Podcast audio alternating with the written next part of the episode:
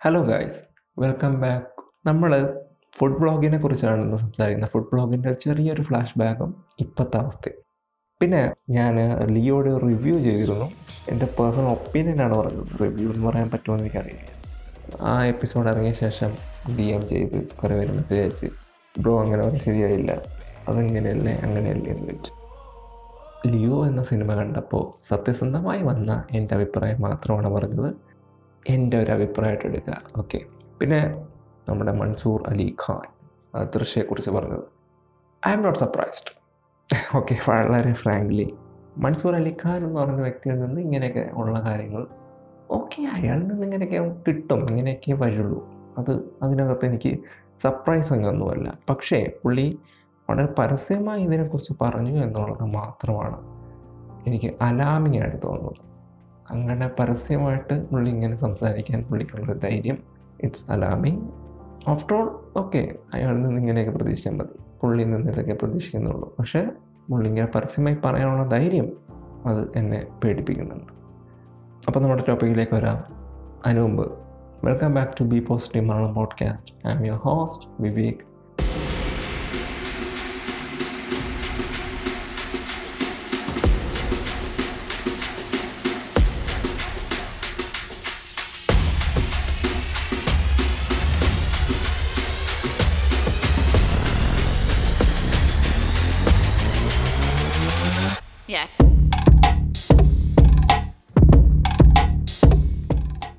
നിങ്ങൾ ഈ ചാനൽ അല്ലെങ്കിൽ ഈ പോഡ്കാസ്റ്റ് ഇതുവരെ സബ്സ്ക്രൈബ് ചെയ്തിട്ടില്ലെങ്കിൽ ഒന്ന് സബ്സ്ക്രൈബ് ചെയ്യുക. നമ്മുടെ മലയാളികൾ ഫാസ്റ്റ് ഫുഡ് കഴിക്കാൻ തുടങ്ങിയത് എപ്പോഴാണെന്നറിയോ? ചിക്കൻ ഫ്രൈയും ചപ്പാത്തി അന്നത്തെ ഫാസ്റ്റ് ഫുഡായിരുന്നു ഹോട്ടലുകളിലൊക്കെ ഒരു പ്രത്യേക ചിക്കൻ കോർണർ എന്ന് പറഞ്ഞൊരു ബോർഡൊക്കെ തൂക്കി വൈകുന്നേരം ആകുമ്പോൾ ചിക്കൻ പൊരിക്കുകയും ചപ്പാത്തി ഉണ്ടാക്കുകയും ചെയ്യുന്നു വൈകുന്നേരങ്ങളിലാണ് ആ ഫാസ്റ്റ് ഫുഡ് ഉണ്ടായിരുന്നത്. സോ അവിടെ നിന്നാണ് മലയാളികൾ ഫാസ്റ്റ് ഫുഡ് കഴിക്കാൻ തുടങ്ങിയത്.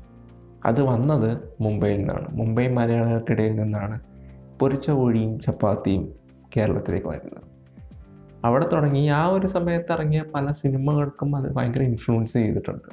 അതിൽ ജയറാമേട്ടനും ജനാർദ്ദനേട്ടനും ഒക്കെ ചേർന്ന് അഭിനയിച്ച ഒരു വലിയ ഒരു കോമഡി ഫിലിമുണ്ട് ദ കാർ എന്ന സിനിമ.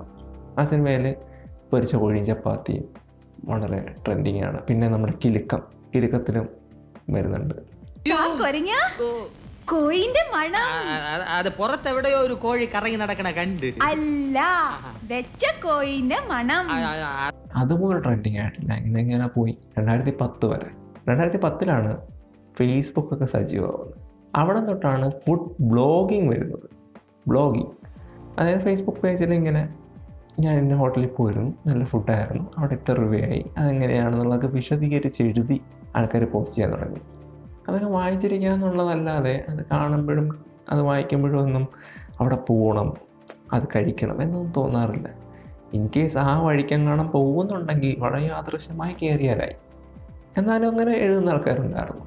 കുറച്ചും കൂടെ കഴിഞ്ഞപ്പോൾ നമ്മുടെ യൂട്യൂബ് കുറേ കൂടി സജീവമായി. നമ്മുടെ ഇന്റർനെറ്റൊക്കെ ഫ്രീ ആയി തുടങ്ങിയല്ലോ. ആ സമയത്താണ് ഫുഡ് ബ്ലോഗിങ് വരുന്നത്. ഫുഡ് പോകുന്നു ഷൂട്ട് ചെയ്യുന്നു ആ ഹോട്ടലിനെ കുറിച്ച് കാണിക്കുന്നു കഴിക്കുന്നു. ഇത് വന്നപ്പോൾ കുറേ കൂടി ടെംപ്റ്റേഷൻ നമുക്ക് കൂടി. നമ്മൾ ഹോട്ടലിൽ തപ്പിപ്പിടിച്ചൊക്കെ പോകാൻ തുടങ്ങി അവിടെ ചെന്ന് കഴിക്കാൻ തുടങ്ങി. ഇതോടുകൂടി ഹോട്ടലുകൾക്ക് മനസ്സിലായി ഇങ്ങനെയൊക്കെ ചെയ്തു കഴിഞ്ഞാൽ ആൾക്കാർ കൂടും. സോ അവർ പേ ചെയ്യാൻ തുടങ്ങി ഈ വ്ളോഗേഴ്സിന് പൈസ കൊടുത്ത് വളരെ മോശമായ ഹോട്ടലുകളും നിങ്ങൾ കണ്ടിട്ടുണ്ടോ? പല ന്യൂസുകളിലും വന്നിട്ടുണ്ട്. ഈവൻ ചില നാട്ടുകാർ നാട്ടുകാർ വളരെ അത്ഭുതത്തോടെ എന്നോട് പറഞ്ഞിട്ടുണ്ട് ഞങ്ങൾ കയറാത്ത ഹോട്ടലാണ് അത്രയും മോശം ഹോട്ടലാണ്. പക്ഷെ പുറത്തുനിന്ന് ആൾക്കാർ വരുന്നു ഈ വീഡിയോ കണ്ട ശേഷം.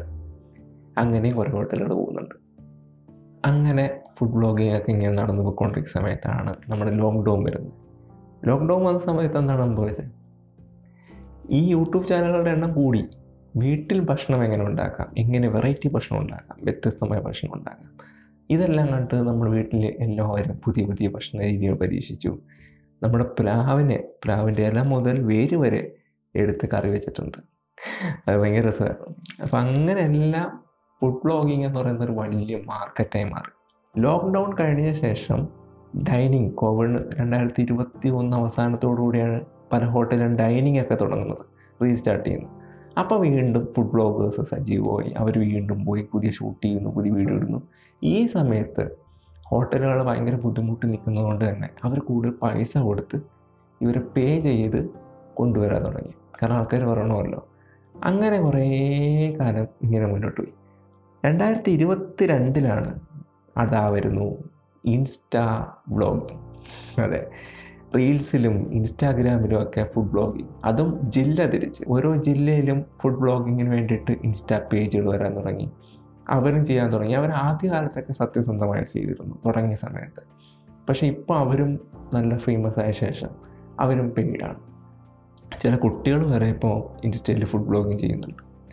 അപ്പോൾ ഇവരെല്ലാം മുന്നോട്ട് വയ്ക്കുന്ന ആശയം എന്ന് പറയുന്നത് കുറഞ്ഞ വിലയ്ക്ക് കൂടുതൽ ഫുഡ് എന്നുള്ളതാണ്. കുറഞ്ഞ വിലയ്ക്ക് കൂടുതൽ ഫുഡ് കിട്ടുന്ന വളരെ നല്ലതാണ് ഒരു കുഴപ്പമില്ല പക്ഷേ പക്ഷെ ഞാൻ ചോദിക്കുന്നത് ഈ പറയുന്ന ഹോട്ടൽ അവിടെ എന്തോരം വൃത്തിയുണ്ട് എന്നുള്ളതും ഈ വ്ളോഗേഴ്സ് ശ്രദ്ധിക്കുന്നതേയില്ല ഇത് വലിയൊരു പ്രശ്നമാണ്.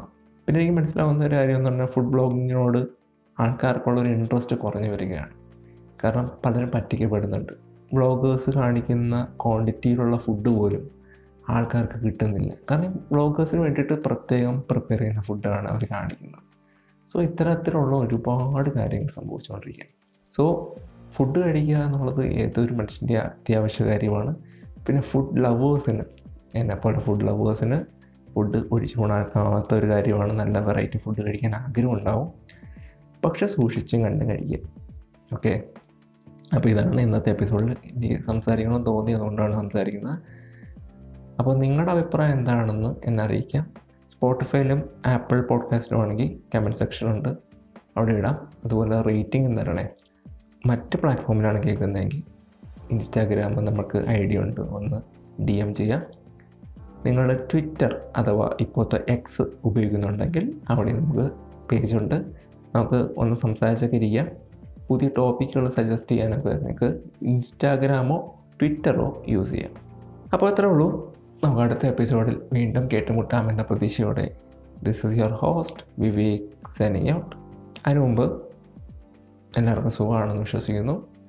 എനിക്ക് വലിയ പ്രശ്നമൊന്നുമില്ല. തീമുട്ടിയൊക്കെ പോകുന്നു. കാലാവസ്ഥയൊക്കെ വളരെ മോശമാണ്. Okay okay guys bye bye